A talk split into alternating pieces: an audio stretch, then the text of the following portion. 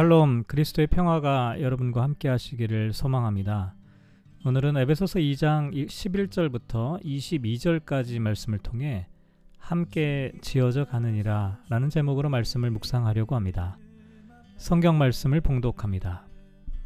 그러므로 생각하라 너희는 그때에 육체로는 이방인이요 손으로 육체 행한 할례를 받은 무리라 칭하는 자들로부터 할례를 받지 않은 무리라 칭함을 받는 자들이라 그때 너희는 그리스도 밖에 있었고 이스라엘 나라 밖의 사람이라.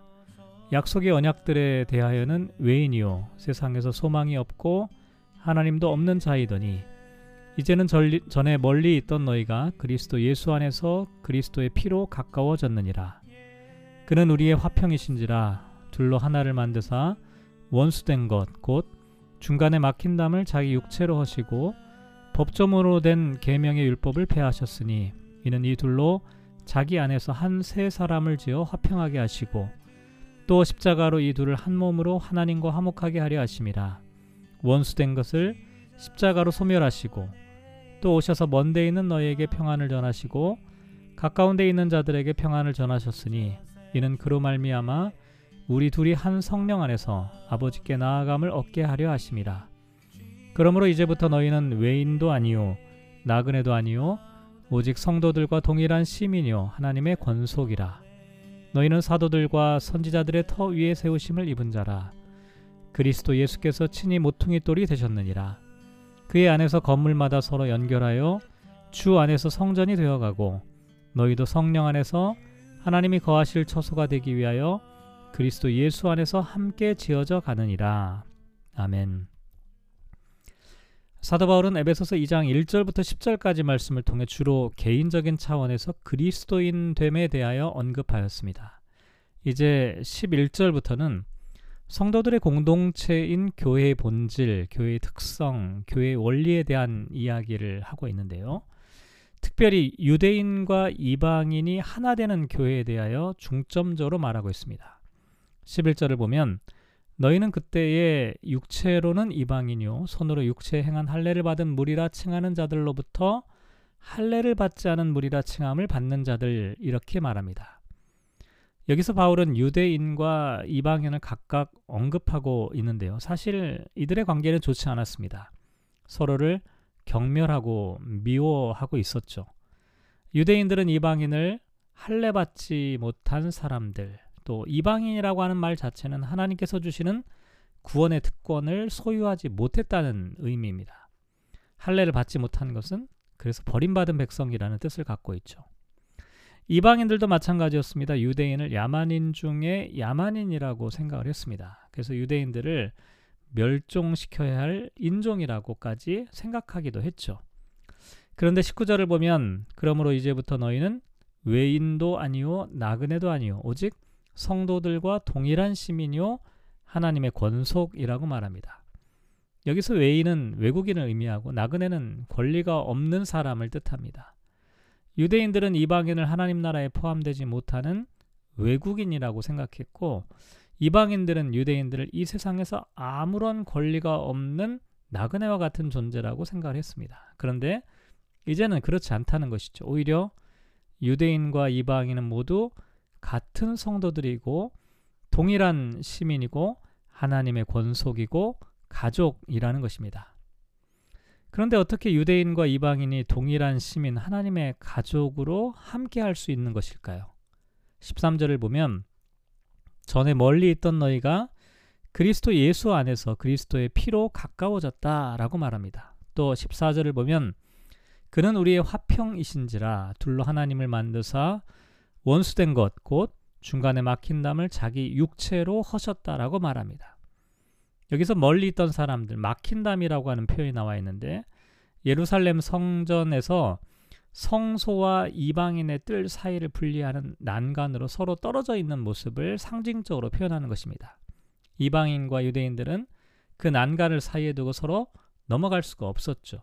그런데 예수님께서 그 담을 허시고 하나가 되게 하셨다는 것입니다. 또 16절을 보면 십자가로 이 둘을 한 몸으로 하나님과 화목하게 하려 하심이라 원수된 것을 십자가로 소멸하셨다라고 말합니다.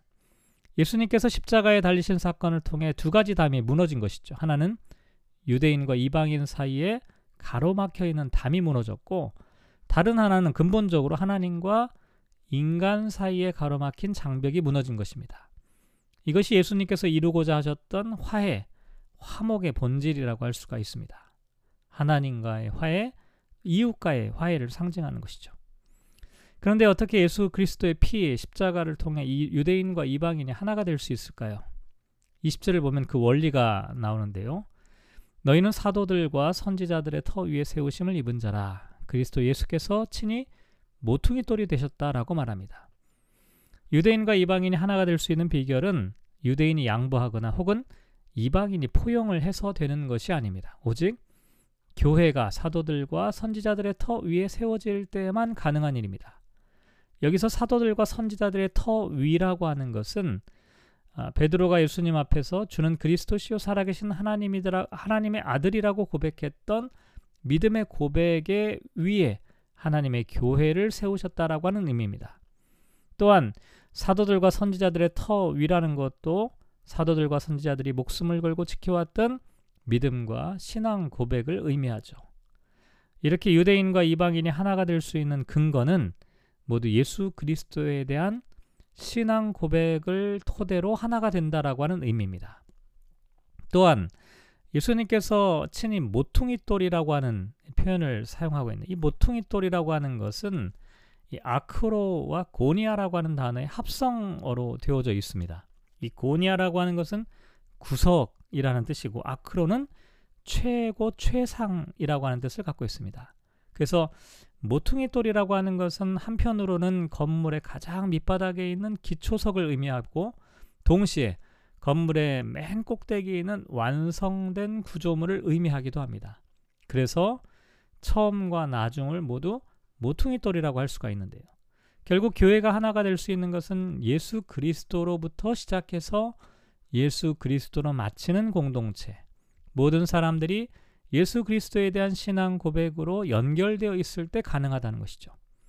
또 21절과 22절 말씀을 보면 그의 안에서 건물마다 서로 연결하여 주 안에서 성전이 되어가고 너희도 성령 안에서 하나님이 거하실 처소가 되기 위하여 그리스도 예수 안에서 함께 지어져 간다라고 말합니다. 여기서 반복해서 그의 안에서 주 안에서 예수 안에서 성령 안에서라고 하는 표현이 나오는데요. 이것은 성도들의 일치와 하나됨이 인간의 힘이나 노력으로 되는 것이 아니라 오직 주 안에서 예수 안에서 성령 안에서만 가능하다는 것을 나타내죠. 벽돌 위에 벽돌을 놓는다고 건물이 저절로 세워지는 것이 아닙니다. 거기에는 몰타르를 발라서 서로를 견고하게 붙여 주어야만 넘어지지 않고 튼튼한 건물을 세울 수 있죠. 마찬가지로 교인들이 단순히 모여 있는 것이 교회가 아닙니다. 그리스도 안에서 하나로 결속되어 있을 때 그것이 진정한 교회가 된다고 할 수가 있죠. 19세기의 위대한 건축가이고 사상가였던 존 러스킨이라고 하는 분이 교회 건축에 가장 필요한 일곱 가지 요소를 말했는데요. 교회 건축의 요소는 철근이나 시멘트, 나무, 흙, 기와 벽돌 같은 것이 아니라 교회 건축하는 데 있어서 가장 필요한 것은 진리, 아름다움, 애정, 희생, 순종, 땀, 그리고 마지막으로 꿈이라고 말했습니다.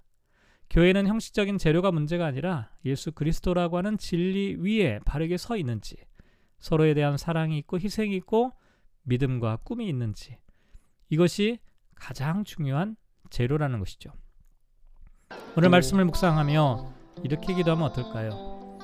그리스도의 피로 하나가 되고 화평을 이루게 하소서. 한 성령 안에서 아버지께 나아감을 얻게 하소서. 모퉁이 돌이 되신 예수 안에서 우리 모두 성전이 되어가게 하소서. 그리스도 예수 안에서 함께 지어져 가는 사람들이 되게 하소서. 사랑하는 성도 여러분, 오늘 하루를 살아갑니다.